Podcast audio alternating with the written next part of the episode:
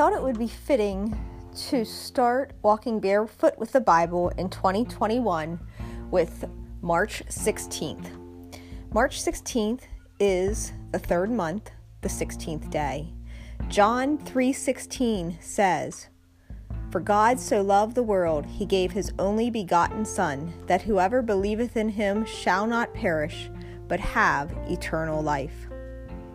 What a great verse to begin our journey walking barefoot with the Bible this year.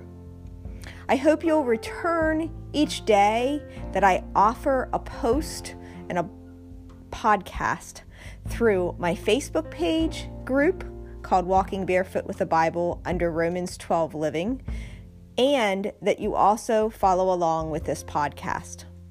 But most importantly, choose to have Jesus Christ walk into your life and then walk with Him each step of your journey. No matter where you've been, it's more important where you're headed. And no matter who you've had with you in the past, let Jesus Christ and God be guiding you each and every day, every step of the way.